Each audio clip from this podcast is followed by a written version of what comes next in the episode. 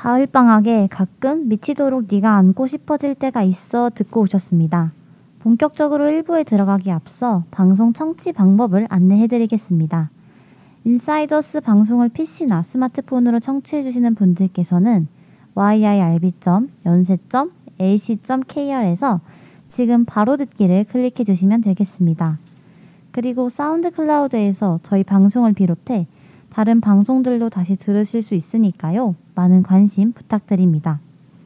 저작권 문제로 다시 듣기에서 제공하지 못하는 음악의 경우 사운드 클라우드에 선곡표를 올려놓도록 하겠습니다. You are the bundle of joy. 태어난 그 순간부터 우리는 누군가에게 기쁨을 주고 사랑받으며 태어났습니다. 그리고 처음부터 말을 떼고 걸음마를 걷고 낯선 누군가를 만나고 누군가를 사랑하면서 하나씩 감정을 배워갔어요. 그중 우리의 인생에서 가장 중요한 기억들은 핵심 기억이 되고 인격의 점을 이루며 지금의 우리를 만들었습니다. 일부 기억 저장소에서는 저희 DJ와 같이 우리들의 소중한 감정과 특별한 기억들을 꺼내어 회상 튜브 위로 올려보는 시간을 갖도록 하겠습니다. 오늘 주제에 아람이 한번 설명해 줄래요? 네, 오늘의 주제는 바로 공감과 연민입니다. 공감과 연민, 오, 굉장히 익숙하면서도 익숙하지 않은 감정 중 하나인 것 같아요. 그렇죠. 사실 이전까지는 저희가 빨간색이랑 보라색처럼 스펙트럼의 양 끝에 있는 감정들을 함께 얘기를 해봤어요. 예를 들면 호기심과 익숙함, 좌절감과 성취감, 구속감과 해방감, 미안함과 고마움처럼 약간 서로 반대되는 느낌의 감정들을 얘기해봤는데 이번에 연민과 공감은 아마 벤 다이어그램에서 교집합을 갖는 감정들이지 않나 싶습니다. 어떤 공통점들이 있을까요? 음, 공감과 연민은 우리가 대상이 다른 상대나 대상에게 느끼는 경우도 있지만 이 두 가지 감정을 한 번에 느낄 때도 있는 것 같아요. 맞아요. 그래서 방송을 준비하면서 지난번과는 달리 이 감정들의 개념을 좀 명확히 알고 방송을 하면 좋겠다라는 생각이 들었습니다. 맞아요. 아마 공감과 연민의 차이가 무엇인지도 잘 모르시는 분들도 많을 것 같아요. 그쵸. 사실 좀 비슷해 보이는 감정이긴 하지만 분명히 다른 개념이라는 걸 우리도 알고 있어요. 그럼 한번 아람이 공감과 연민의 다른 점을 한번 설명해 줄래요? 네. 저희는 이제 어, 학술적으로 공감과 연민을 어떻게 다루는지에 대해서 얘기를 해볼 건데 방금 아, 이제 설명드릴 것은 정수영이라는 학자의 공감과 연민 그리고 정동이라는 논문을 참고했음을 알려드립니다. 우선 공감이라는 단어는요 19세기 말 독일 미학에서 등장한 아임퓨엘롱 감정이입이라는 개념에서 유래한 것이라고 합니다. 이 단어에는 들어가서 느낀다 라는 의미가 함축돼 있다고 해요. 그리고 미국의 심리학자 위스페에 의하면 공감의 목적은 타인을 이해하는 것에 있다고 합니다. 그래서 이것은 안다, 알매 방식으로 설명을 할 수 있다고 해요. 그리고 공감은 타자의 감정에 대한 원거리 관찰자로 존재를 하면서 그 대상에 대해 의식적으로 갖게 되는 비대칭적이고 능동적인 감정작용이라고 합니다. 그러면 공감은 타인을 이해하는 것이고 타인의 감정에 대한 원거리 관찰자가 바로 내가 되는 거네요. 그렇죠. 아무래도 그 사람과 같아지기보다는 먼 거리에서 아, 그 사람의 감정을 이해한다. 라는 개념으로 이해하시면 조금 더 쉬울 것 같습니다. 그러면 연민은 어떤 뜻인가요? 연민은요, 철학자 스피노자가 연민을 타인의 불행에서 생기는 슬픔이라고 정의를 했습니다. 또 연민에 대해서 아주 저명, 아주 유명한 학자가 있는데요. 누스바움이라는 학자는 연민에 내재되어 있는 세 가지 인지적 요소를 언급을 했습니다. 첫 번째는 연민을 불러일으키는 대상의 상황과 고통이 심각할 것이라는 믿음 또는 평가입니다. 둘째로는 연민의 대상이 고통을 당해서는 안 된다라는 믿음이라고 해요.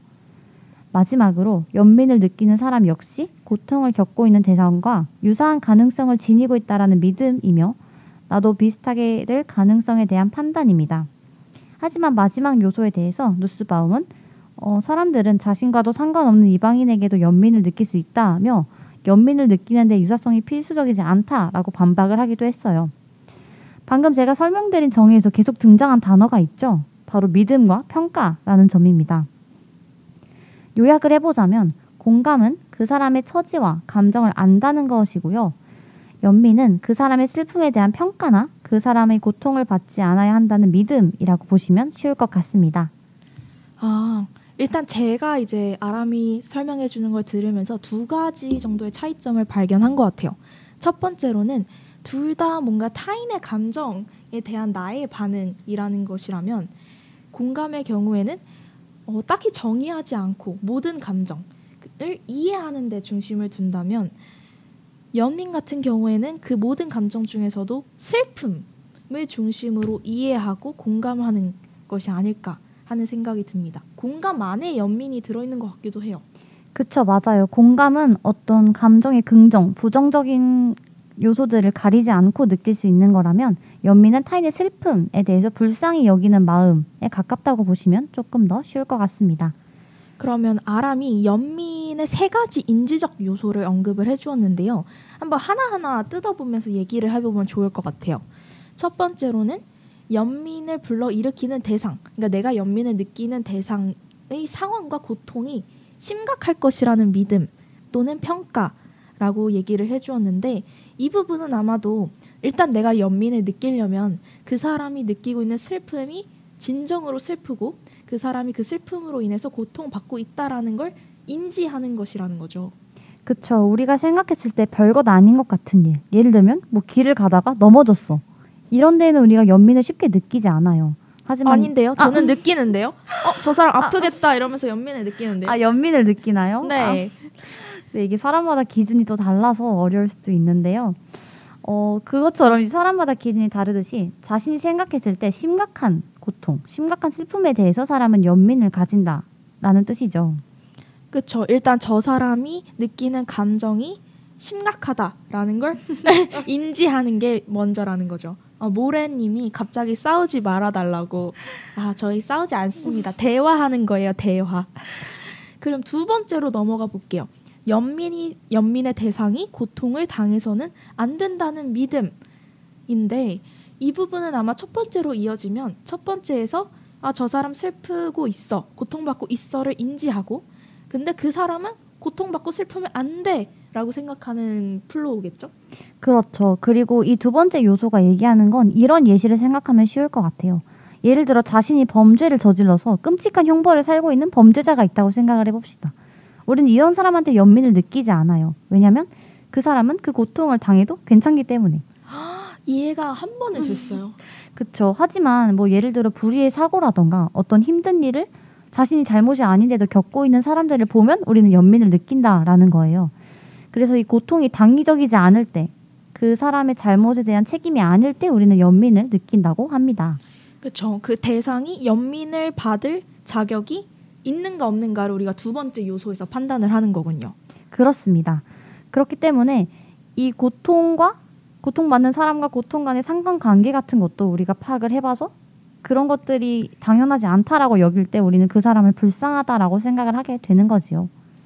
세 번째 경우에는 내가 그 연민을 느- 느끼는 대상과 유사성을 가지고 있어야 연민이 비로소 이루어진다라는 건데 뉴스밤은 유사성이 필수적이지 않다고도 반박을 했어요. 아람의 생각은 어떤가요? 어, 저는 사실 누스바움의 입장에 조금 더 동의를 하는 것 같아요. 왜냐하면 우리는 전혀 우리와 상관없는 예를 들면 뭐 대륙을 벗어난 아프리카에 있는 사람들에게도 연민을 느끼기도 하고 때로는 우리보다 잘난 사람들의 슬픈 일에도 우리는 뭔가 불쌍하다 아니면 안 됐다라는 느낌을 느끼잖아요. 그래서 나랑 전혀 비슷하지 않다고 하더라도 인간한테는 그 슬픔에 공감하고 또 불쌍해 할 줄 아는 능력이 있는 것 같습니다. 재진은 어때요?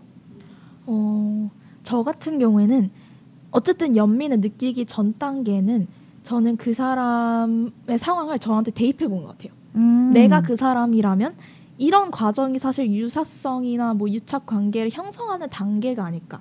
제가 연민을 음. 느끼는 과정에서 지금 손님 187님이 고통을 받아야 하는 것 좀 무섭네요. 라고 하는데 사실 우리가 저 사람은 좀 죄를 받아야 돼. 좀 감옥에 가서 고통을 받아야 해. 라고 판단하는 경우가 되게 많잖아요. 그쵸. 어제도 월드컵이 했는데 우리나라 굉장히 아쉽게 3대 2로 졌잖아요. 근데 이제 손흥민 선수가 경기가 끝나고 막 우열을 하는 장면이 나왔는데 다른 어 막 수고했다라고 하는 사람들이 대부분이었지만 그중에 극히 일부가 쟤는 울면 안 되지. 음. 쟤는 좀 죄책감을 가질 필요가 있어. 막 이렇게 막 악플을 다는 사람들도 있더라고요. 아마 선수들이 물론 우리가 기대한 만큼의 성적을 내주진 못했지만 분명히 선수들도 속상하고 아쉬울 거란 말이에요. 아마 그런 감정에 공감을 해주시는 자세가 필요하지 않나 생각을 합니다.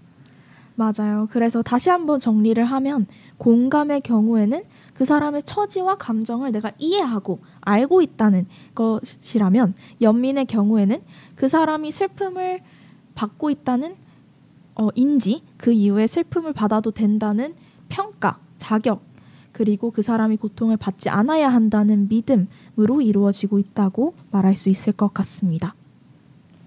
네, 그렇습니다. 그래서 연민이라는 감정은요, 다른 사람의 슬픔에 공감해주고 또 그 슬픔이 어, 같이 안타까워해주는 그런 마음인데요. 이런 연민이 물론 사람들 간의 관계에서 좋게 작용할 때도 있지만 이러한 감정을 이용하는 사람들도 있습니다. 그래서 두 번째 주제는요, 연민의 오용이라는 토픽으로 여러 가지 사례들을 살펴보겠습니다. 어, 우선 연민의 피로라는 개념이 있다고 해요. 혹시 어떤 개념일 것 같나요? 어, 너무 많이 연민을 하다 보면은 나도 그 연민에 뭔가 감염돼서 그 사람의 슬픔을 느끼게 되는 그런 거 아닐까요? 정확하십니다. 제재가 핵심 포인트를 딱 집어서 말해줬는데요. 그래도 한번 부연 설명을 해보겠습니다. 연민의 피로라는 건 너무 많은 공감을 하는 일에 있는 그런 일에 종사하는 사람들에게 나타나는 현상이라고 해요. 그래서 우리가 알고 있는 직종 중 대표적으로는 상담사에게 많이 나타난다고 하는데요. 어, 너무 많은 연민은 찰스 피플리가 정리한 연민의 피로에 노출되어 제대로 관리하지 못하면 위험에 빠지고 또 사람을 무력하게 만든다고 합니다. 제때 연민의 피로를 발견하지 못하면 간접적 트라우마를 일으키거나 탈진 증후군으로 바뀔 수도 있다고 해요. 그래서 아까 상담사를 이야기했는데 일반적으로 연민의 피로는 고통받고 있거나 불편을 겪거나 큰 고통을 겪고 있는 환자를 다루는 전문가들에게 영향을 미칩니다. 예를 들면 심리학자, 사회복지사, 의사, 간호사들 말이죠. 그래서 이런 연민의 피로는 사람에게 고통을 유발하고 또 심지어 죄책감을 유발하기도 합니다. 그 사람이 느끼는 고통에 대한 책임감을 도리어 제3자가 느끼게 되는 특이한 경우예요. 아, 지금 아람의 경우에는 이 연민의 피로라는 개념이 너무 많이 평소에 노출되어 있는 뭐 심리학자, 사회복지사, 의사, 간호사분들에게만 어, 주로 나타난다고 했는데 사실 우리도 일상생활에서 이 연민의 피로를 느끼는 경우가 있는 것 같아요. 주위에 너무 나 힘든 거 맨날 맨날 얘기하고 음, 뭔가 공감을 강요하고 이런 경험이 있나요? 어, 뭔가 어떻게 좋게 표현해야 될지 모르겠는데 찡찡댄다고 할까요? 맞아요. 만날 때마다 뭔가 찡찡대는 친구 있을까요? 그러니까 자신의 힘듦이나 뭐 고통 같은 거를 사실 나누면 좀, 좀 마음이 가벼워지는 경우도 있잖아요. 근데 너무 그거를 토로하다 보니까 뭔가 제가 다 피로해지는 느낌이 들긴 하더라고요. 약간 감정 쓰레기통이 된 느낌이랄까? 그런 느낌도 살짝 들었던 경우가 있습니다. 맞아요. 감정 쓰레기통이 뭔가 연민의 피로와 비슷한 개념이 아닐까 하는 생각이 들어요. 그런 친구를 보면 한두 번은 내가 받아주고 연민해 줄 수 있지만 매번 그러면 사실 관계를 오래 이어가기는 좀 힘들잖아요. 맞아요. 이게 공감해주는 것도 한두 번이지 너무 막 힘든 얘기만 계속하면 사실 이제는 좀 빈 감정 있잖아요. 맞아요. 의미 없는 공감. 그런 것들로 하게 돼서 관계가 좀 나빠지는 것 같기도 합니다. 이처럼 연민에는 진정성이 필요한 하나의 감정이기도 한데 사실 우리가 연민할 때 진정으로 연민을 하지 않는 경우도 많을 것 같아요. 아까의 예시처럼요. 또 어떤 감정을 느낄 수 있을까요? 어, 우선 우리가 사람들한테 연민을 느낀다는 건 그 연민의 대상이 슬픔을 겪고 있다는 거잖아요.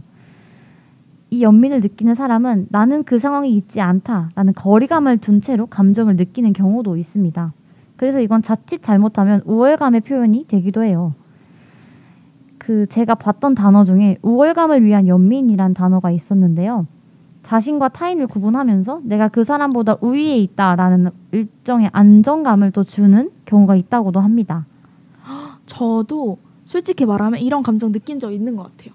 근데 사실 저도 있는 것 같거든요. 이게 뭔가 이런 생각하면 안 되는데, 어 나한테는 이런 일이 일어나면 일어나지 않았으면 좋겠는데 이런 소망도 갖게 되기도 하고 또 뭔가 내가 아니라서 다행이다 이런 생각도 약간 든 적이 있는 것 같아요. 뭐 예를 들면 뭐 친구나 주변 사람들이 경제적으로 가족이 너무 어려워서 막 힘든 점을 토로할 때 정말 그 사람에게 연민을 느끼고 안쓰러운 마음이 드는 것도 당연하지만 그와 반대로 아, 나는 저런 경제적 상황에 처해 있지 않아서 다행이다. 나는 그래도 저 사람보다 낫구나 하는 생각을 가지게 되는 것도 어쩌면 인간의 자연스러움이 아닐까 하는 생각이 들어요. 근데 또 이렇게 우월감을 전제로 한 연민도 받는 사람은 느낀다고 하더라고요. 그렇죠. 지금 손님 187님이 빈곤 포르노라고 하셨는데 맞아요. 여기서 나오는 말이 빈곤 포르노인 것 같아요. 그쵸. 아무래도 그 사람과 나의 거리감을 확인하는데 또 연민이 쓰이는 경우가 있지 않나. 또 그런 경우가 또 많은 것도 같아요. 우리가 이제 TV를 보면 광고에 이제 아프리카 아이들이 나오면서 네, 맞아요. 뭐 한 달에 얼마씩 기부를 해서 이 아이들의 삶을 바꿔주세요 이런 게 나오잖아요. 그런 걸 볼 때마다 사실 저는 그런 광고 못 보거든요. 음, 저는 그런 광고가 나오면 채널을 돌려요. 혹시 이런 저의 성향에 대한 분석을 하시, 해주실 분 있나요? 이게 그냥 못 보겠어요. 그런 광고를.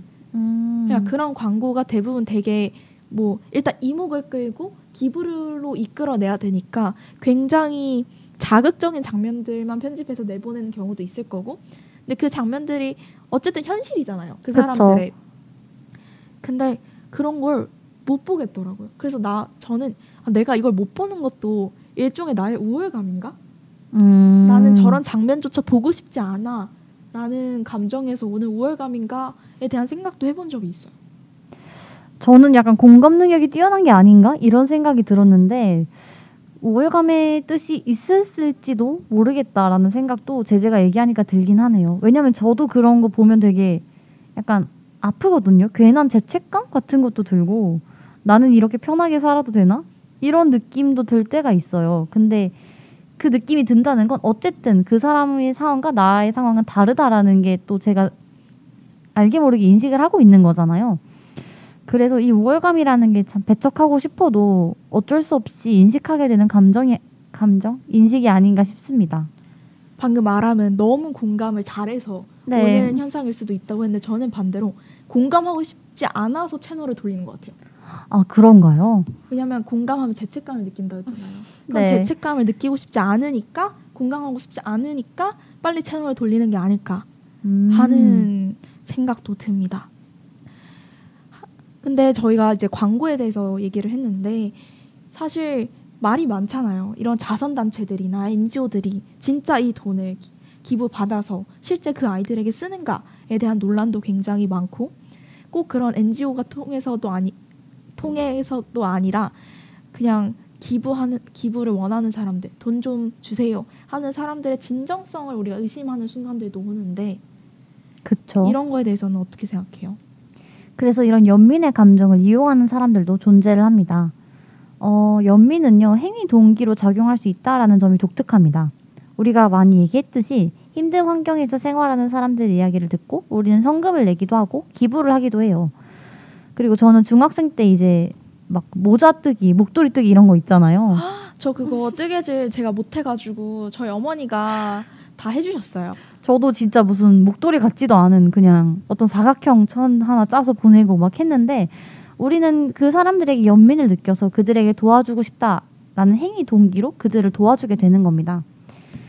이런 인간의 본성을 이용하는 사람들이 또 있어요.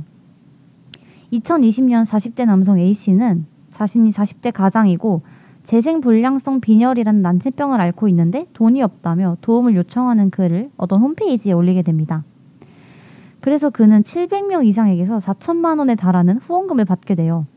하지만 나중에 알고 보니 그는 난치병을 앓고 있지도 않았으며 그저 생활비가 부족해 이런 거짓말을 한 것이 들통이 났습니다. 어, 이처럼 사람들의 선한 본성을 이용해서 이득을 취하는 행위가 요즘 또 많아지고 있는 것 같아요. 혹시 제지는 이런 이야기나 어떤 사건 같은 것을 알고 있나요?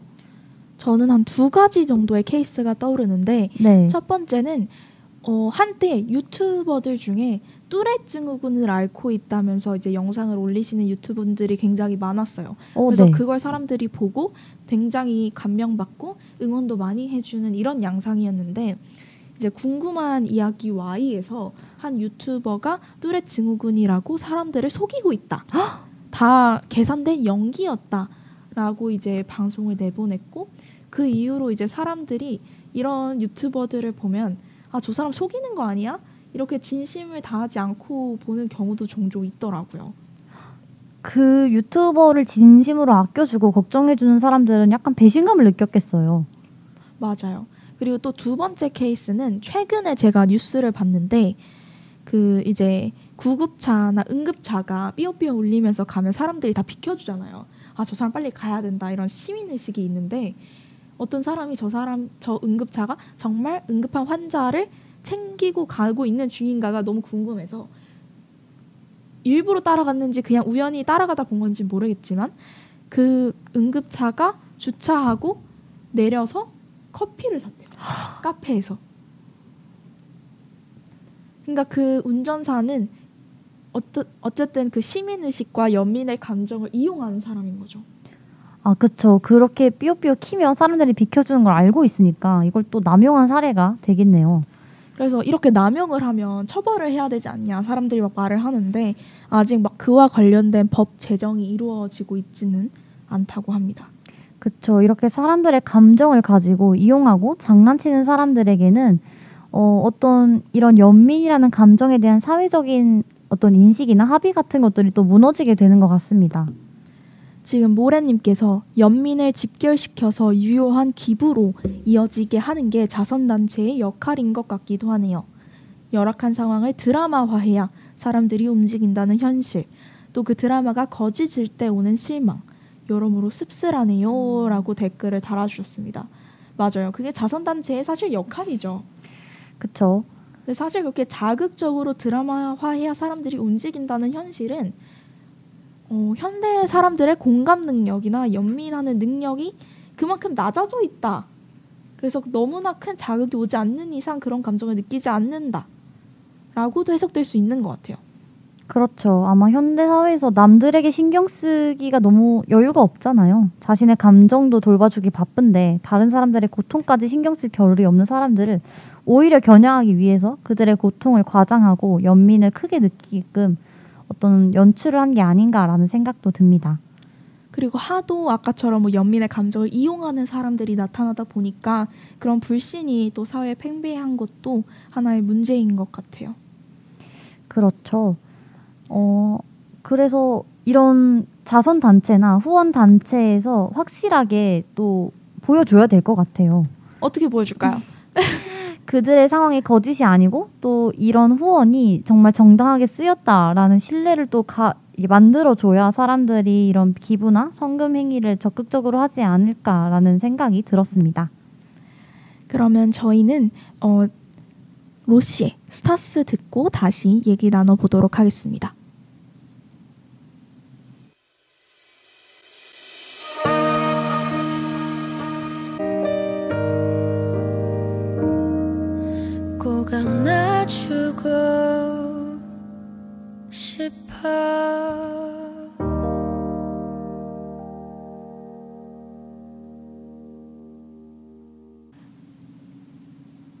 로시의 스타즈 듣고 오셨습니다. 그러면 저희는 연민과 공감에 대한 이야기 한번 이어가 보도록 하겠습니다. 어, 지금 앞서서 저희 연민과 공감은 뭔가 다른 사람들의 입장을 이해하고 그 감정에 또 동감하면서 슬픔을 나누는 이런 거라고 얘기를 했는데 그리고 또 그런 사람들의 감정을 이용하는 사람들의 나쁨 그리고 이런 영감과 연민과 공감의 진정성이 없을 때 그것도 나쁘다 이렇게 또 얘기를 했는데 그러면 한번 얘기를 나눠보면 좋을 것 같아요. 공감 능력은 무조건적으로 좋은 것인가? 어, 어려운 얘기네요. 사실 우리가 사람들과의 관계를 유지할 때 공감 능력의 중요성을 얘기하기도 하잖아요. 하지만 이게 무조건적으로 좋다라고만 느꼈지 이게 부정적으로 작용할 수 있다라는 생각은 못 해봤던 것 같아요. 요즘 또 MBTI가 엄청 유행을 하면서 이제 인스타 피드에 T와 F의 차이 막 이런 것들에 대한 글들과 그림들이 엄청 많이 올라왔어요. 그 중에 제가 하나 가져왔는데 이제 여자친구가 어, 자기야 나 우울해서 머리를 자르려고 유유 이렇게 보냈을 때 F형 남자친구는 어떻게 대답하죠? 헐, 괜찮아? 괜찮아. 막 이렇게 얘기하면 이제 여자친구가 "헉, 역시 자기야 이러면서 좀 감동받으면서 우는 그림이 있고 반대편으로 이제 T형 남자친구가는 어떻게 대답하죠? 얼마나 자르려고? 라고 하면 이제 여자친구가 너 지금 그게 중요해? 내가 우울하대잖아 이러면서 이제 화나는 그림을 제가 가지고 왔습니다. 아 뭔가 이렇게만 보면 T 남자친구가 굉장히 나빠 보이죠. 공감을 안 해주고 그쵸. 이게 여자친구분이 서운할 수도 있겠다라는 생각을 했던 것 같아요. 아람은 T인가요 F인가요? 저는 F입니다. 제재는요? 저도 F예요. 그래서 짜증나요. 이런 거 보면. 얼마나 자르려고 지금 내 머리카락의 길이가 중요한 건가 이 사람은?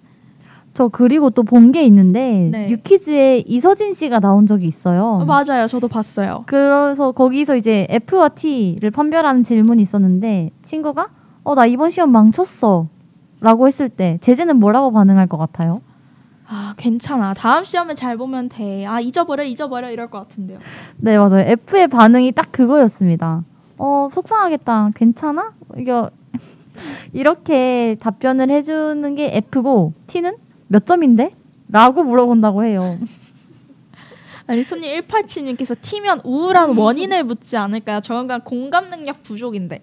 그러니까 뭔가 약간 요즘 미디어에서 T를 약간 공감 능력 부족한 인간 좀 극단적으로 만든 것 같긴 해요. 맞아요. 그런 것 같아요. 그러면은 내가 어 사실 공감을 잘하고 뭐 연민을 잘 느끼고 이런 걸 감정적이다라고 생각할 수도 있잖아요. 음 그쵸.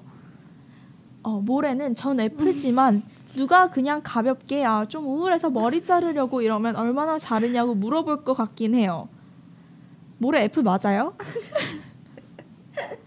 아 근데 찐친이면 그렇게 물어볼 것 같긴 해요. 얼마나 자르게? 뭔가. 약간 머리를 자른다는 행위는 보통 통상 약간 이별을 했을 때 그쵸. 뭐 감정에 큰 동요가 있을 때 머리를 자른다고 하는데 맞아요. 아람도 보통 그럴 때 머리를 자르나요? 저는 근데 기분이랑은 상관이 없어요. 이 머리는 또 기분은 가지만 머리는 남잖아요. 저 근데 저는 기분에 따라서 머리를 바꾸는 것 같긴 해요. 아 정말요? 저는 뭔가 내가 한번 기, 기분 전환 딱 하고 싶을 때 혹은 굉장히 뭐 중요한 일들을 앞 두었을 때 보통 머리 스타일의 변화를 주는 것 같기는 합니다. 음. 모래 누구나 조금은 우울하니까요. 이거 너무 너무 슬픈데요. 모래 너무 티 같아요. 조금은 누구나 우울하니까 그 우울은 뭐 크게 신경 쓰지 않는다. 손님 187님께서는 전 F 나왔는데 친구들이 안 믿어요. 저도 종종 저런 말 들어요. 너 네가 F라고? 막 이런 얘기. 약간 친구들의 시선이 정확할 때도 있죠. MBTI는 이제 자기가 하는 거잖아요. 맞아요. 나는 각- 감정적이고 싶어. 이렇게 볼 수도 있죠. 맞아요. 그래서 저도 뭔가 이게 혼자 생각하거나 제 일에 대해서 판단할 때는 완전 T 같거든요. 근데 음. 남들 얘기를 들을 때는 또 F처럼 반응을 하려고 하긴 해요. 근데 사회생활을 하려면 남들의 이야기에는 F처럼 대답을 하는 게 현명한 선택일 수도 있다는 생각을 종종 합니다. 약간 사회화의 결과이지 않나라는 생각도 듭니다. 아까 아람이 모래가 아, 친구가 우울해서 머리 자르려고 그러면 얼마나 자르냐고 물어볼 것 같다고 했는데 그게 뭔가 찐친애면 그럴 수도 음. 있다고 얘기를 하잖아요. 손님 187님도 친구들이 내가 F인 거 안 믿는다. 그러면 그 친구들이랑 정말 친해서 그렇게 볼 수도 있겠네요. 면모가 나오는 음, 게 아닌가 맞아요. 생각을 합니다. 근데 보통 T 분들의 반응에 F로서는 좀 서운할 수밖에 없는 건 사실인 것 같아요. 맞아요. 근데 뭐 무조건적으로 막 공감하고 F가 T보다 인간성이 있다 이렇게 말할 수 있는 부분은 또 아닌 것 같고요. 이 그러면 반대로 T가 좀 좋은 부분에 대해서 얘기를 나눠보면 좋을 것 같아요. 이제 저희가 뭔가 결정을 해야 될 때 선택을 내려야 할 때 T 같은 경우에는 그 상황에서 한 발짝 물러나서 상황을 좀 객관적으로 보려고 하고 나의 감정은 한쪽으로 좀 밀어두고 그 결과에 집중하려고 한다라는 성향이 있다고 하는데 반대로 F의 경우에는 그 감정에 내 감정을 실어버려. 음, 그래서 오히려 그 상황에 더 몰입해서 보려고 하는 경향이 있고 그 업무 자체에 혹은 그 일 자체에 집중하기보다는 그 일에서 파생된 관계들에 더 집중을 하느라 그 일을 해결하는 데는 조금 어려움을 겪는다라는 얘기도 있습니다. 아람은 어느 쪽인가요? 저는 근데 어, 이렇게 보니까 또 T의 어떤 사고 그런 이성적인 판단이 좋을 것 같다는 생각도 들어요. 왜냐하면 이 감정 어쨌든 이 상황을 좀 벗어나기 위해서는 어떤 T다운 결정 능력도 필요한 것 같다라는 생각이 방금 들었습니다. 그래가지고 오히려 F인 친구들 중에 T인 친구들을 좋아하는 사람들도 있더라고요. 그쵸. 그럴 수도 있을 것 같아요. 시원시원하고 또 뭔가 한 냉철하니까. 발짝 이제 뒤로 물러서서 해결책을 음, 제시해주니까 맞아요.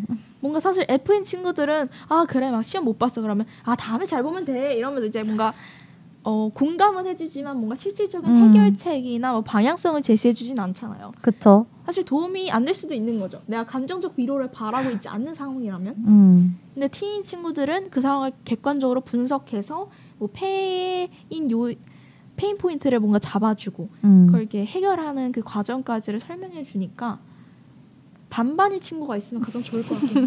먼저 공감해주고 음. 그 다음에 이제 해결책을 제시해주는 그런 친구가 있으면 좋을 것 같이, 같습니다. 제가 이제 이걸 가져온 이유는 사실 공감이라는 게 우리가 감정적인 행동, 액션이라고 보는 경우가 많지만 공감의 방식에도 사실 차이가 있다는 걸 좀 알려주고 싶어서 음. 가져왔어요. 그쵸. T라고 뭐 공감을 안 하는 건 아니니까요. 이렇게 해결책을 제시해 주는 게 T만의 공감 방식인 거죠. 그렇죠. 방법이 다른 거죠. 그래서 요즘에 이제 미디어에서 이게 F랑 T 이제 갈라치기를 많이 하는데 저는 그 개개인의 방식을 상대방도 이해하고 저 사람이 저렇게 말하는 거에 상처받지 않고 저 사람만의 방식이구나를 생각을 하면 훨씬 더 좋은 관계가 되지 않을까 싶습니다.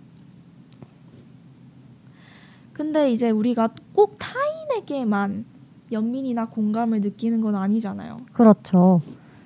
연민은 사실 자기 자신한테도 느낄 수 있는 감정이란 생각이 들어요. 내가 너무 안 됐고, 내가 너무 안쓰럽고.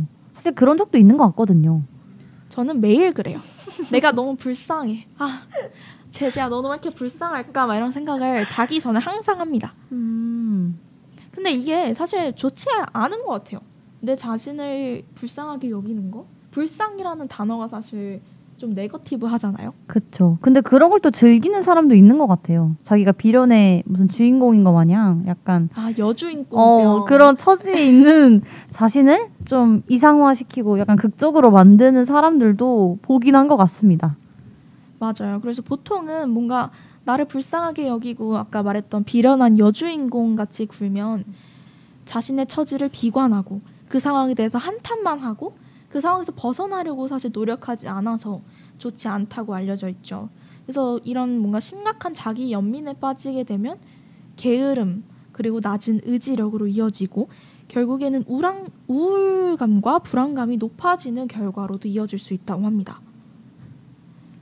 그쵸. 이게 사실 자기 연민이라는 게 나의 처지에 대해서 불쌍하다라고 여기지 그 처지에서 벗어날 생각을 하는 건 아니니까 뭔가 그 계속 설상가상처럼 그 늪에 계속 빠지게 될 수도 있는 것 같아요.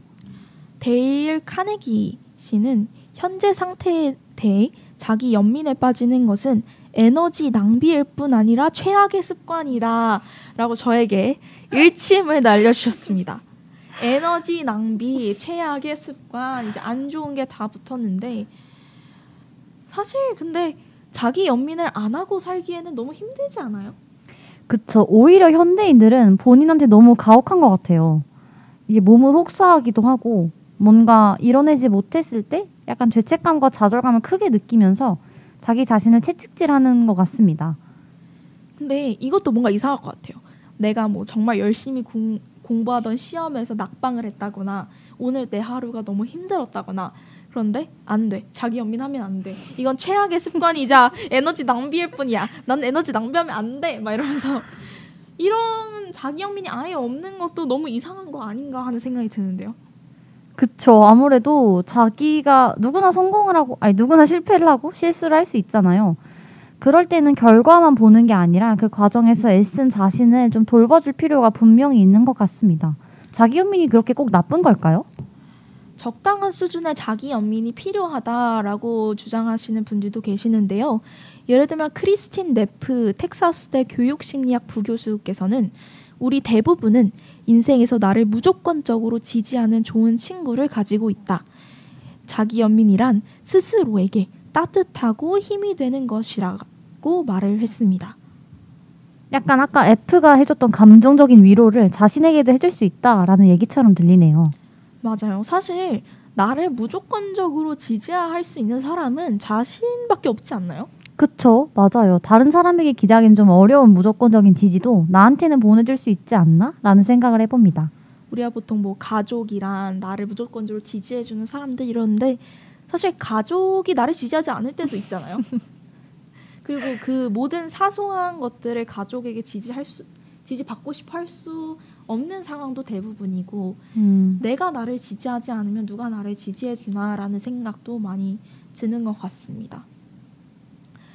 이 네프 교수는요 연구를 했는데 자기 연민이 개인의 전반적인 정신 건강이나 행복과 어떤 관련이 있는지 조사를 했습니다. 학부생 수백 명을 대상으로 설문 조사를 진행한 결과 자기 연민이 우울과 불안과 반비례하며 삶의 만족도와는 정비례한다는 것을 발견을 했는데요.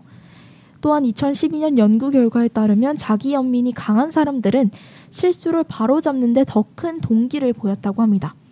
예를 들어 이들은 중요한 시험을 망친 후에 더 열심히 공부를 했으며 친구의 신뢰를 저버리는 것과 같은 도덕적 차원의 실수를 만회하기 위해서도 더 단호한 태도를 보였다고 합니다.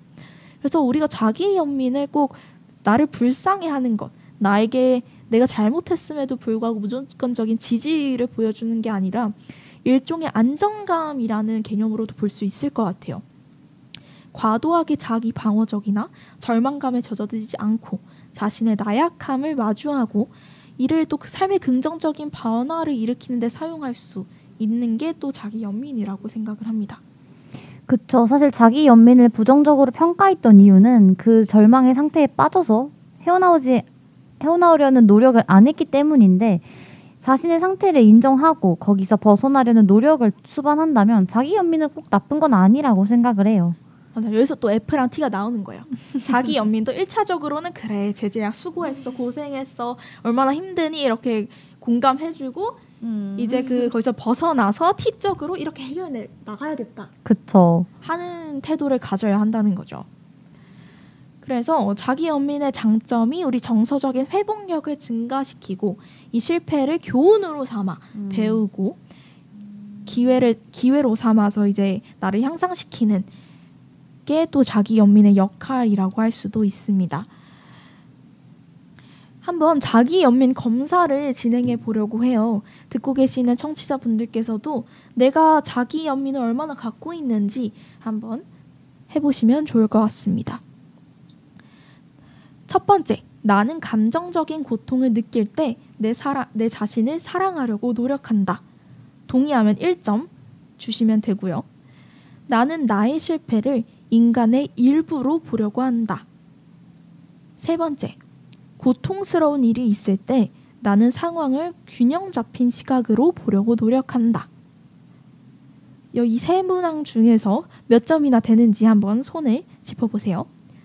다음 세 문항은 첫 번째, 나는 나 자신의 결점과 부족함에 대해 못마땅하고 판단한다.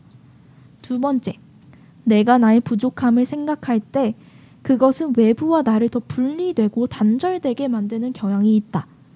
세 번째, 기분이 우울할 때 나는 잘못된 모든 것에 사로잡혀 집착하는 경향이 있다.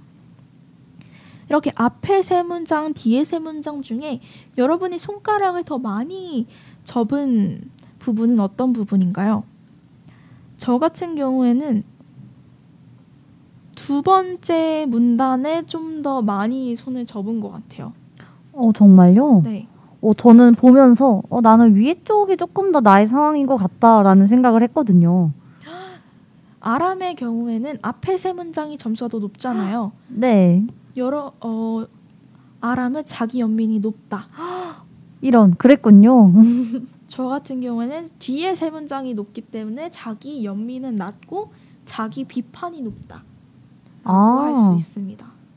또 그 둘의 차이가 있는 거군요. 맞아요. 지금 손님 187님께서 SNS로 발생하는 열등감으로 인한 우울증인 카페인 우울증이라는 말도 있는데 SNS가 타인과 자신을 비교할 너무 좋은 창구가 되다 보니 자신한테 채찍질을 더하게 되는 것 같아요. 사실 그 SNS도 결국 최고의 순간만 올리는 허구에 불과한데 라고 얘기해 주셨습니다. 이게 SNS가 자신의 최고의 순간만 올리는 허구에 불과하다라는 말이 다르게 보면 평소에는 너무 자기 비판을 심하게 하고 자기 연민을 하고 막 나를 과학적으로 대하면서도 SNS는 아 나 너무 나를 사랑해요. 막 love yourself 막 이런 거 올리면서 하시는 분들이 많이 있잖아요. 역시 그래서 근데 또 반대로 그렇게 올린 걸 보고 아 저 사람의 인생은 너무 love yourself로 풍족하게 있는데 나는 왜 저러지 못할까 이러면서 이제 카페인 우울증을 겪고 있는 분들도 계시고 이게 참 안 좋은 상호 작용을 서로 하게 되는 것 같습니다. 이게 인생이 멀리서 보면 희극이고 가까이서 보면 비극이다 이런 말이 있잖아요. 우리는 남의 인생을 볼 때 그들의 화려하고 빛나는 면들만 보게 돼서 그걸 자꾸 우리의 어두운 면과 비교하는 경향이 있는 것 같아요. 하지만 그들 역시 사람이라는 거 누구나 뭐 어두운 감정, 좌절이나 슬픔 같은 것도 느낄 수 있는데 사실 그들의 밝은 면과 우리를 비교하다 보니까 또 열등감이 우울감으로 번지기도 하는 것 같습니다. 맞아요. 그래서 그런 걸 보실 때 어, 너무 동정하지 마시고 나는 왜 저렇게 살지 못할까란 자기 비판 대신 자기 연민 나도 충분히 잘하고 있고 앞으로 이렇게 더 잘해낼 수 있을 거야 라고 생각하면 좋지 않을까 싶습니다. 이래서 자기 연민이 낮아지는 낮은 분들을 위한 자기 연민 높이기 연습을 들고 왔는데요. 바로 사랑하는 친구의 관점에서 나에게 편지 쓰기라는 방법입니다. 오. 여러분의 실패나 실수에 대해서 그때의 감정이나 생각, 느낌들을 포함해 자세하게 기록하고 그 다음에 그 일을 겪은 나를 사랑하는 친구라고 생각하고 편지를 써보는 거예요. 당신이 정말 소중한 친구가 지금 나의 실패나 실수를 겪었을 때 그리고 그에서 파생된 슬픔과 같은 감정들을 겪고 있을 때 해주고 싶은 말을 나한테 적는 거죠. 정말 도움이 되고 싶은 마음으로 편지를 써내려가다 보면 단순히 나를 자책하는 게 아니라 어, 그 감정을 공감하고 도움이 시, 내가 도움을 받을 수 있는 마음으로 쓰기 때문에 나의 자기 연민을 높일 수 있는 연습이 된다고 합니다. 사실 친구한테는 그렇게 편지 잘 써주면서 스스로한테 편지를 써본 적은 없는 것 같아요. 맞아요. 내가 뭐 힘들거나 슬플 때는 정신 차려 이러면 안 돼. 막 이러면서 혹은 아 나는 너무 비운의 여주인공이야 이러는데 사실 내가 제 3자라고 생각하고 들으면 오히려 내 친구에게 더 따뜻해지는 존재잖아요 인간이라는 건 맞아요. 자기 자신보다 그래서 내 자신이 내가 가장 지지하는 사랑하는 친구다라는 관점에서 편지를 써보는 게 일기를 쓰는 분들은 일기 한 페이지에 이렇게 편지를 써보는 것도 도움이 될 것 같습니다. 오늘 이렇게 1부에서 연민과 공감에 대한 다양한 시각을 나눠 봤는데요. 저희는 노래 베니 블랑코 그리고 할시 칼리드의 Eastside 듣고 돌아오도록 하겠습니다.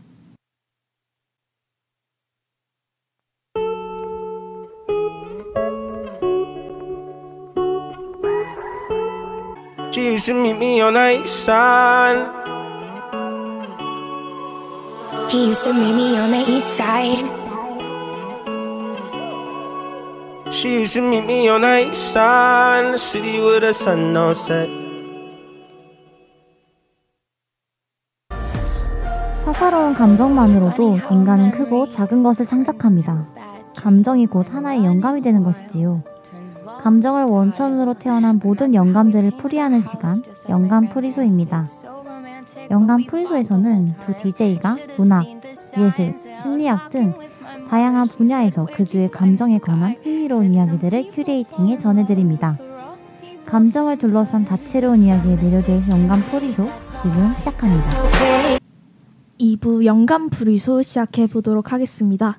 오늘도 어김없이 아람이 이야기를 들려 먼저 들려드릴 텐데요. 아람 첫 번째 이야기 들려주세요. 네, 저희가 앞에서 연민의 피로를 얘기해봤죠. 타인의 고통에 지나치게 정서적 공감을 많이 느껴서 자신이 정신적으로 지치게 되는 이야기를 해봤습니다. 이번에 해볼 얘기는요, 타인의 감정뿐만 아니라 고통까지도 같이 겪는 사람들에 관한 이야기입니다. 이런 사람들이 공통적으로 가지는 감각이 있다고 하는데요. 그 감각의 이름은 거울 촉각 공감각입니다. 오늘은 이것에 대한 심리학 연구로 2부를 열어볼까 해요. 거울 촉각 공감각을 처음 보고한 사례는 2005년 영국 런던대 인지신경과학연구소의 블레이크 모어라는 박사입니다. 이 박사는 C라는 여성을 대상으로 연구를 했는데요.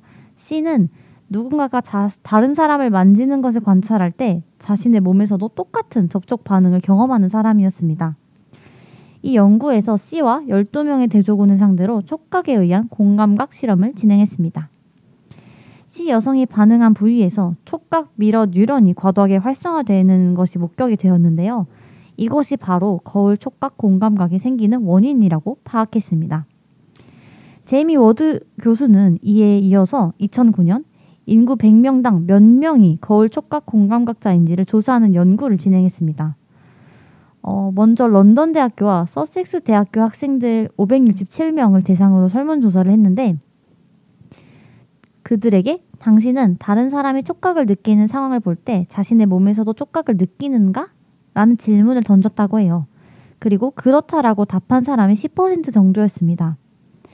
그리고 이에 정밀한 검사를 진행을 했는데 그 결과 약 2.5%가 거울 촉각 공감각을 가진 것으로 나타났습니다. 인구 전체로 보정한다면 약 1.6%의 사람들이 거울 촉각 공감각을 가지고 있는 것이라고 해요. 여기에는 두 가지 하위 유형이 있는데요. 첫 번째 유형은 거울을 보듯이 관찰 대상자가 오른쪽의 촉각을 느낄 때 자신은 왼쪽의 촉각을 느낍니다. 그리고 두 번째 유형은요. 관찰 대상자가 느끼는 쪽과 같은 쪽의 촉각을 느낍니다. 이 거울 촉각 공감각자가 다섯 명이면 이 중에 네 명은 거울을 보듯이 상대방과 반대쪽, 즉 자신이 보는 쪽에 공감을 느낀다. 그런 감각을 느낀다라고 보고를 했다고 해요. 그리고 우리도 이런 공감각자인지 테스트를 해볼 수 있습니다. 혹시 제재, 누군가가 가슴이나 팔을 심하게 긁는 영상을 보면 어떤 생각이 들 것 같아요? 저도 제 가슴이나 팔을 막 긁고 싶어 할 것 같아요. 어, 그쵸. 이렇게 저희가 간단한 온라인 설문조사로도 할 수가 있는데, 어, 결론, 결과를 말씀드리자면, 가려운 곳에 긁는 영상을 볼 때 공감각자는 긁히는 느낌이 든다고 했고, 공감각이 없는 사람은 가려움을 느꼈다라고 해요. 그래서 이 거울 촉각 공감각과 공감 능력 역시나 양의 상관 관계를 가집니다. 아무래도 이런 공감각을 가지고 있는 사람은 다른 사람의 고통이나 감정을 좀 더 많이 느낄 수 있는 경향이 높다고도 볼 수 있어요. 공감각을 가진 사람은 타인의 표정을 잘 읽고 정서적 반응도 굉장히 높았다고 합니다. 하지만 이게 꼭 좋게 작용하지만은 않는다고 해요. 남의 통증이 너무 실제적으로 느껴져서 아픈 사람을 만나는 것이 부담스럽고 또 사람이 많은, 가, 많은 곳에 가는 것도 어렵다고 합니다. 그래서 이런 분들의 경우는 연민의 필요를 느끼지 않게 본인의 감정과 타인의 감정을 나눠서 느낄 수 있는 방법을 찾아야 합니다. 실제로 이 거울 촉각 공감각을 가지고 있는 사람이 실천하고 있는 방법이 있는데요. 이분은 운동을 꾸준히 하고 또 가끔 증상이 심해지면 건강 검진을 받는다고 합니다. 운동을 하면서는 자신의 감각을 온전히 느낄 수 있고 다른 사람과 분리된 어떤 감각을 느끼기 위해서이고 건강 검진을 받으면서 내가 아픈 게 아니라는 인식. 나는 타인의 아픔에 공감하다 보니 자신의 건강이 정말 염려되고 또 실제로 아픈 것 같은 느낌이 들 때도 있다고 하는데요. 이럴 때는 내가 아픈 게 아니라는 것을 객관적으로 확인을 받으면서 이러한 감각을 분리하는 연습을 거친다고 합니다. 정말 신기한 사람들이네요. 그쵸. 사실 좀 피곤할 것 같기도 해요. 남들이 아픈 거를 정말 똑같이 아픈다고 생각하면 어, 정말 다른 사람 만나기도 힘들 것 같습니다. 저는 유명한 게 이제 다른 사람이 하품을 하거나 하품하는 영상을 보면 하품이 난다는 사람들도 많잖아요. 아, 그쵸. 그것도 공감각일까요? 거울 촉각 공감각? 어, 하품. 아픔은 아니니까. 그쵸. 하품은? 아마 고통과 감각을 수반하진 않아서 이렇게 부르진 않을 것 같은데 온전히 제 추측이고요. 아마 인간은 이렇게까지 심하게는 아니더라도 왜 남들 우는 거 보면 우는 사람도 있잖아요. 맞아요. 그런 수준의 공감 능력을 가진 사람은 또 어렵지 않게 찾아볼 수 있는 것 같습니다. 제재도 그런 편인가요? 저는 다른 사람이 울면 무조건 울어요. 제 옆에 계셨네요. 저도 약간 다른 사람이 아 근데 저는 약간 반대인 것 같아요. 웃는 걸 보면 따라 웃어요. 아 웃음 장벽이 좀 낮고 아 되게 낫기도 한데 근데 이제 그 사람이 웃으면 저는 별로 웃기지도 않는데 그냥 따라 웃는 것 같아요. 무의식적으로. 웃는 건 좋은 거예요. 근데 우는 건 별로 안 좋은 거기 때문에 웃으면 생명이 연장된대잖아요, 여러분. 하여튼 이렇게 아람이 굉장히 어려운 발음, 거울 촉각 공감각 거의 발음 테스트처럼 거울 촉각 공감각. 진짜 절대음감하는 기분으로 바로 좀 정확하게 발음을 해보려고 노력을 해봤습니다. 네, 이렇게 흥미로운 공감각에 대해서 첫 번째 이야기를 아람이 전해 주었고요. 두 번째는 드라마를 준비했군요. 그쵸. 앞서서 이제 심리학 연구로 특이한 공감각에 대해서 얘기를 해봤다면 이번에는 어, 오늘의 주제인 공감과 연민을 어, 잘 나타낸 드라마를 하나 소개해 드리려고 해요. 바로 나의 아저씨입니다. 보셨나요? 저는 안 봤는데 저희 아버지께서 이 음. 드라마를 저에게 그렇게 강추 강추를 하셨어요.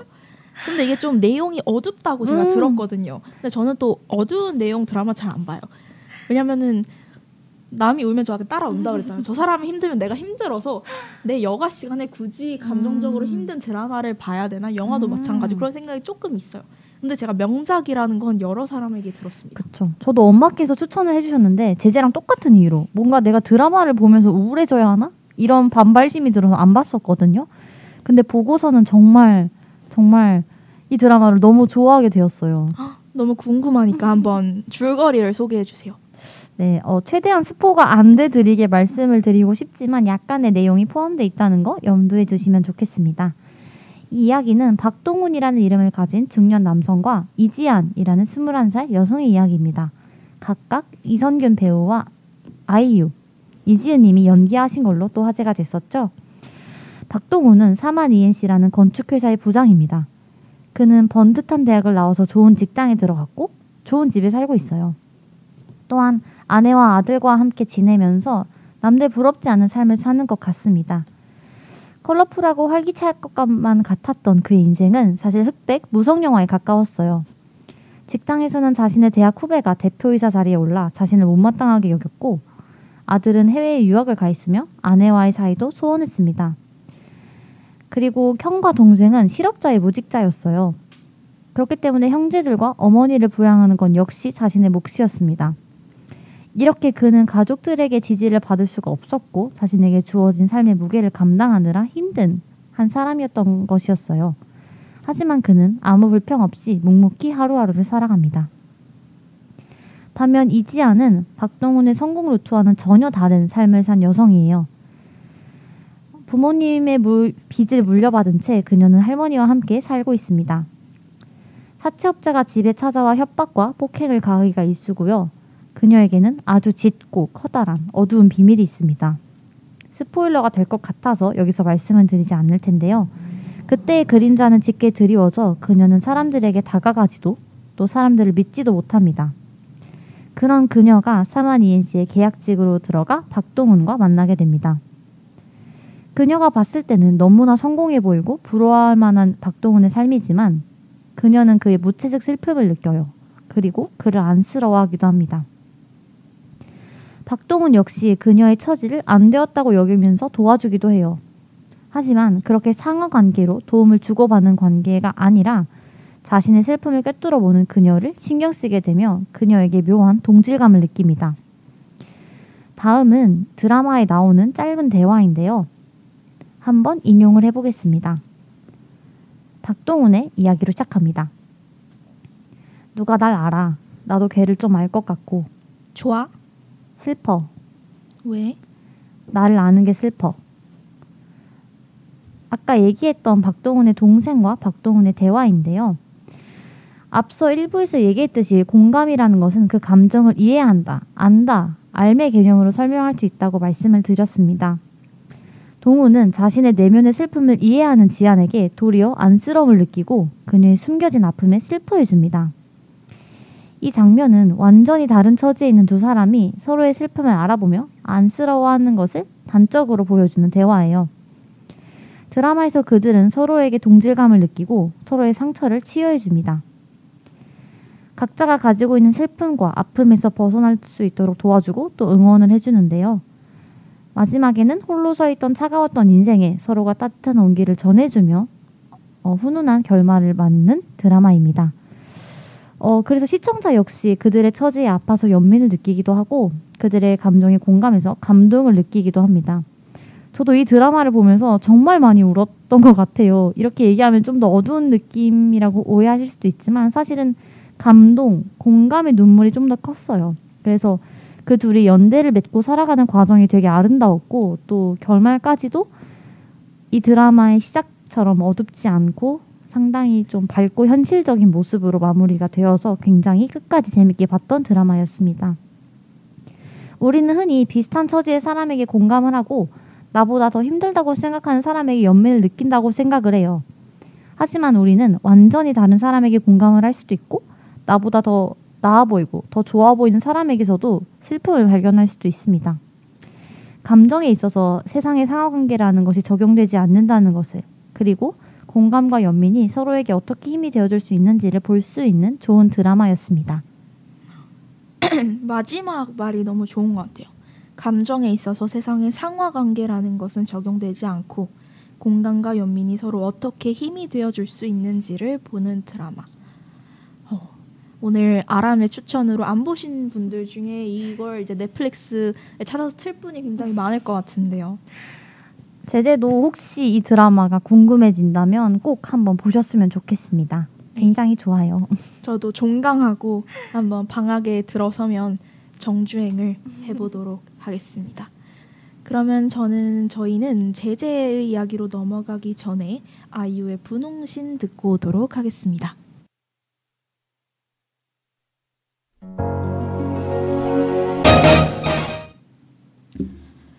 아이유의 분홍신 듣고 오셨습니다. 이제 제재 제가 이야기 세 번째 이야기를 들려드리도록 하겠습니다. 제가 오늘 준비한 이야기는요, 조혜진 작가의 로기완을 만났다라는 소설책입니다. 이 로기완을 만났다라는 소설은요, 조혜진 작가가 신예 작가일 때 타인에 대한 연민과 애정을 섬세하고 깊이 있는 문장으로 그려낸 작품입니다. 이 책의 내용은 탈북인 로기원과 그의 행적을 추적하는 작가 나가 벨기에 브뤼셀에서 경험하는 풍경을 배경으로 아름답고 감동적으로 이야기를 진행하게 됩니다. 제가 지금부터 읽어드릴 부분은 작가 나가 브뤼셀로 떠나기 전에 느꼈던 생각과 감정들을 풀이한 부분입니다. 방송 시간은 금요일 자정이었다. 제이와 나는 금요일 밤마다 방송국 회의실에 나란히 앉아 우리가 만들고 편집해 내보낸 프로그램을 시청했다. 감정은 전염된다. 타인의 편집된 고통에 대해 제이의 불만족이 감지된 이후부터 나 역시 내가 쓴 대본이 모두 거짓 같다는 자격지심에 괴로워하기 시작했다. 시간이 흐를수록 우리가 나란히 앉아 프로그램을 시청하는 날들이 많아질수록 제이의 감정은 점점 더 크게 내 쪽으로 흘러 들어왔다. 제이를 몰랐을 때는 알지 못했던 새로운 고통이었다. 그건 거의 무력감에 가까운 환멸이 아니었을까. 프로그램의 목적은 최대한 많은 시청자들이 한 통에 천 원씩 기부되는 ARS에 전화를 걸도록 유도하는 것이었고, 그보다 더 강력한 시스템의 요구는 매주 정확한 수치로 기록되어 자동으로 서열화되는 시청률에 있었다. 화면은 출연자의 불행을 극적으로 조명해야 했고, 내레이션은 과장된 감상에 젖어갔다. 방송이 끝나고 음악이 흐르면서 엔딩 크레디트가 화면을 채우면 제이와 나는 아무 말 없이 서로를 물끄러미 쳐다봤다. 어떻게 저런 쓰레기를 만들었지? 입에 올린 적은 없었지만 우리의 눈빛은 매번 그런 질문을 하고 싶다는 듯 우울하게 빛났다. 우리 모두를 같은 분량으로 괴롭히는 질문이었다. 제인은 연민이란 자신의 현재를 위로받기 위해 타인의 불행을 대상화하는 철저하게 자기 만족적인 감정에 지나지 않는다고 믿는 것 같았다. 시청자들은 전화를 걸어 천 원을 지불하며 자신의 나쁘지 않은 현실을 새삼 깨닫고 일주일분의 상대적인 만족감을 사는 거라고. 언젠가 술에 취해 비꼬는 듯 말한 적도 있었다. 나는 동의할 수 없었다. 타인을 관조하는 차원에서 아파하는 차원으로, 아파하는 차원에서 공감하는 차원으로 넘어갈 때 연민은 필요하다. 그리고 그 과정에서 어떤 사람들은 자신을, 자신의 감정이나 신념, 혹은 인생 자체를 부정하는 고통을 겪기도 한다. 화면 속 당신이 나와 다르지 않다는 걸 느끼는 순간은 내 삶이 그만큼 처절하게 비극적일 때만은 아닐 것이다. 내가 믿어왔던 모든 것을 의심하고 부정하는 순간 나 역시 우울한 땅을 딛고 있는 가엾은 존재가 되는 거라고 나는 생각하게 됐다. 물론 제이를 만난 이후부터 갖게 된 생각이었다. 내 대본은 조금씩 변해갔다. 그러나 그럼에도 같은 접속어나 우리도 마찬가지로 다를 것 없다. 같은 표현들이 들어갔다. 제이는 이번 대본엔 괜찮다는 식의 인색한 칭찬조차 단 한 번도 하지 않았다. 그저 희망적인 건 나쁘진 않지만 보는 사람에게 희망을 강요해서는 안 된다는 말을 여러 번 반복했을 뿐이다. 방송이라는 구조 안에서는 진심 같은 건 영원히 생성될 수 없다는 비관론이 읽히는 조언이었다. 나는 그럴수록 그가 틀렸다는 것을 증명하고 싶었다. 변한 건 대본만이 아니었다. 출연자들을 대하는 내 태도도 변해갔다. 스크립터들이 인터넷 게시판이나 전화로 사연을 보내온 사람들과 간이 인터뷰를 해 섭외를 마치면 촬영 전에 사적으로 그들을 만나는데 많은 시간을 할애하게 되었다. 대본의 완성도를 높이기 위한 인터뷰는 아니었다. 녹음기를 켜놓고 인터뷰를 하는 대신 그저 밥이나 함께 먹으며 그들의 이야기를 사심 없이 들어주는 스스럼 없는 자리였다. 서브 작가들이 작성한 촬영 구성안을 검토하고 대본을 쓰고 편집한 필름에 어울리게 완성 대본을 수정하다 보면 일주일 단위의 시간은 덧없이 빠르기만 하여 바쁘다는 생각조차 할 틈이 없었지만 출연자들을 미리 만나 그들의 이야기를 들어주는 건 내게 가장 중요한 일과 중 하나였다. 이렇게 로기안을 만났다의 페이지 51쪽부터 54쪽을 읽어드렸습니다.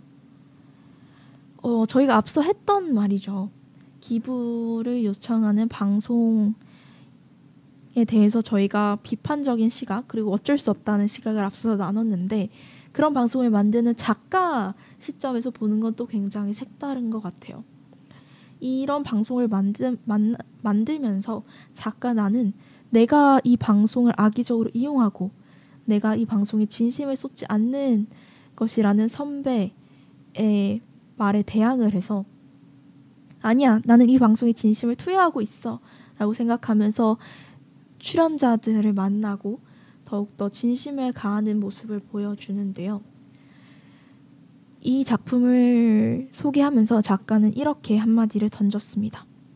타인의 삶을 들여다보고 상상하고 이야기를 만드는 것이 나의 몫이겠지만 때때로 그 과정이 이기적인 욕심에서 비롯되는 건 아닌가 하는 냉정한 질문을 나는 제대로 통과하지 못했고 사실은 지금도 통과하기 위해 애쓰는 중이다. 믿고 싶다. 결국에 위로의 언어로 기억되기 위해 쓰여지는 이야기도 있다는 것을. 지금 이 소설의 작가 나도 상대방의 출연진의 이야기를 베이스로 해서 방송을 만들어가는 것처럼 사실 작가도 허구의 인물이긴 하지만 그 등장인물의 슬픔이나 아픔을 소스로 해서 이야기를 펼쳐 나가는 거잖아요. 이런 작가와 작, 작가, 라디오 작가와 소설 작가가 적는 아이러니들을 좀 공감해 볼 수 있는 작품이었습니다. 그 다음에 김현수 소설가의 추천평도 소개를 해드리려고 하는데요. 우연히 한 남자의 삶에 끌린다. 그는 이니셜로 혹은 흔적으로 남은 사내다. 그의 삶을 상상하는 것, 이해하는 것, 그리하여 글을 쓰는 건 무모한 욕망이다. 이니셜 혹은 흔적은 우리가 아무리 노력해도 이해할 수 없는 게 존재한다는 사실을 말하기 위해 존재하는 것들이니까. 실패의 글쓰기는 예정되어 있다. 타인은 영원히 타인으로 남을 것이다. 그럼에도 누군가는 뭔가를 쓴다. 실패를 감당하겠다는 태도, 거기에 자기 삶의 모든 의미가 있기 때문이다. 우리는 결코 타인을 이해할 수 없다는 사실을 통해 역설적으로 자신의 삶을 이해하는 일은 문학에서 종종 목격된다. 로기완을 만났다가 바로 그런 소설이다. 그 다음으로 제가 이 책을 발견하게 된 계기가 된 이제 책방 밀물의 주인님께서 올리신 감상평입니다. 저는 이 소설을 자신과 화해하는 정답은 없지만 진심을 향해 나아가는 소설이라고 소개하고 싶어요. 앉은 자리에서 완독하고 읽은 후에도 여운이 남아 다시 한번 형광펜을 들고 밑줄을 긋고 메모를 했습니다. 문장의 깊이와 인물들의 배치가 너무나 좋고 평소 제가 고민했던 진심, 가짜 연민에 대한 의심, 나의 태도와 자격들을 담고 있어 한 줄 한 줄 꼭꼭 씹어가며 읽었어요. 저도 작가의 말처럼 해답을 찾지 못했습니다.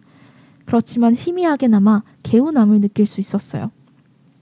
그리고 중요한 것은 뜨거운 진심과 할 수 있는 최선의 일을 하는 게 아닐까 하는 책방지기만의 결론을 내리게 되었습니다. 이 외에도 제가 인상 깊게 들었던 읽었던 책의 두 가지 부분을 읽어드리겠습니다.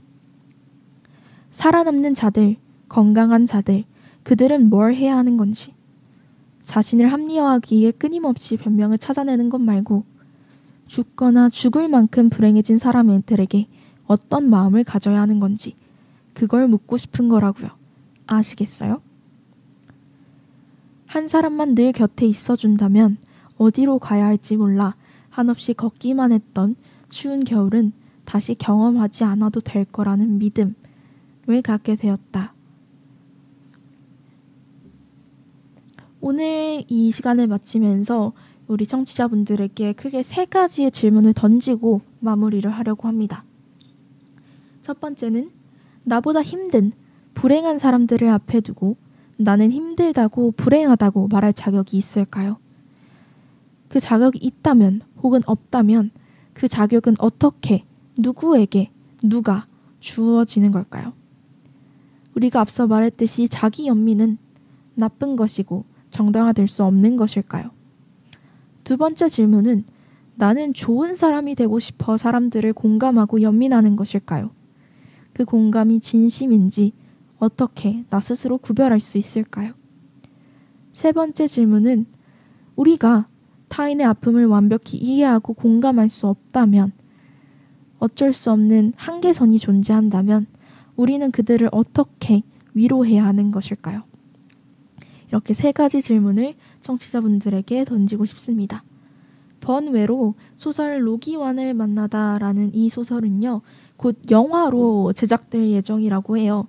이 로기완 탈북자 역의 송중기가 제안을 받았다는 얘기가 있는데 어, 소설을 정말 재밌게 읽은 팬으로서 어떻게 영화로 만들어질지 너무나 궁금하고 어, 오늘 이 방송을 들으시는 분들은 영화가 나오면 한번 보러 가셨으면 좋겠다는 마음이 있습니다.